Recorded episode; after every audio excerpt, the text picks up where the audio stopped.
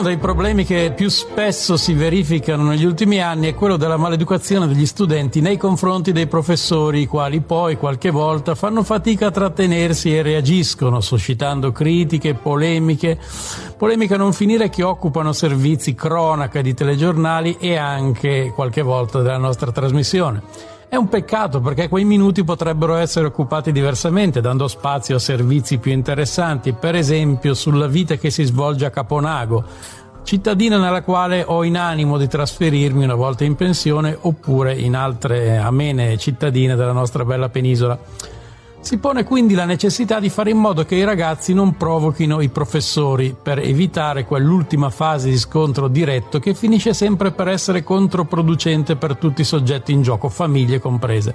Tensione a scuola, poi tensione a casa che vanno ad intasare una vita già piena di problemi. Almeno gli spazi della scuola invece dovrebbero rappresentare un momento di serenità per i genitori, lontani finalmente dai doveri verso i figli e pronti perciò a dedicarsi a svaghi come aperitivi preserali e rapporti extraconiugali che sono il sale della vita.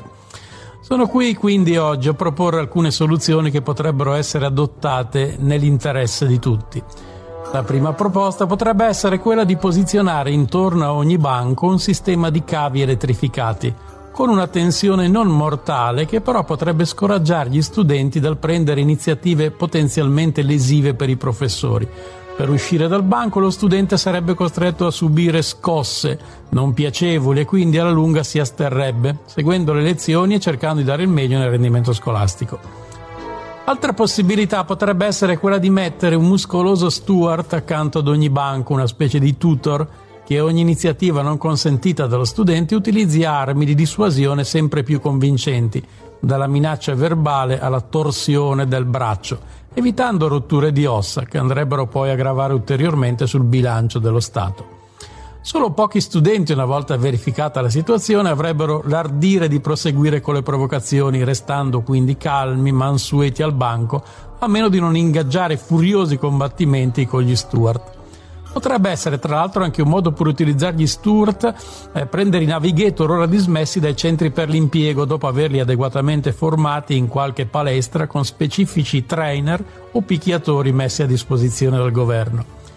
Ultimo metodo, poi forse il più economico, potrebbe essere quello di fornire ad ogni insegnante un cane adeguatamente addestrato, di grandi dimensioni, che lo accompagni in una lezione abbaiando e instaurando in classe un clima di terrore, che certamente sarebbe apprezzato dai genitori che rimpiangono i cari vecchi metodi di una volta. Infine, come estrema razio, i professori potrebbero blindare la cattedra in una specie di fortino e insegnare da lì, per rendersi inattaccabili un fortino di un paio di metri quadrati davanti agli alunni coi professori che comunicherebbero attraverso feritoie create nel fortino stesso. Probabilmente ci sarebbero anche molti genitori favorevoli, resta poi da capire come crescerebbero i ragazzi. Io credo bene Anzi, benissimo, si abituerebbero fin da subito alla giungla che c'è fuori. Proporrò questi metodi innovativi post-montessoriani al nuovo governo Meloni, sperando prima o poi di poter diventare sottosegretario. È necessaria gente come me, che abbia idee chiare e illuminanti per le nuove generazioni del mondo che verrà.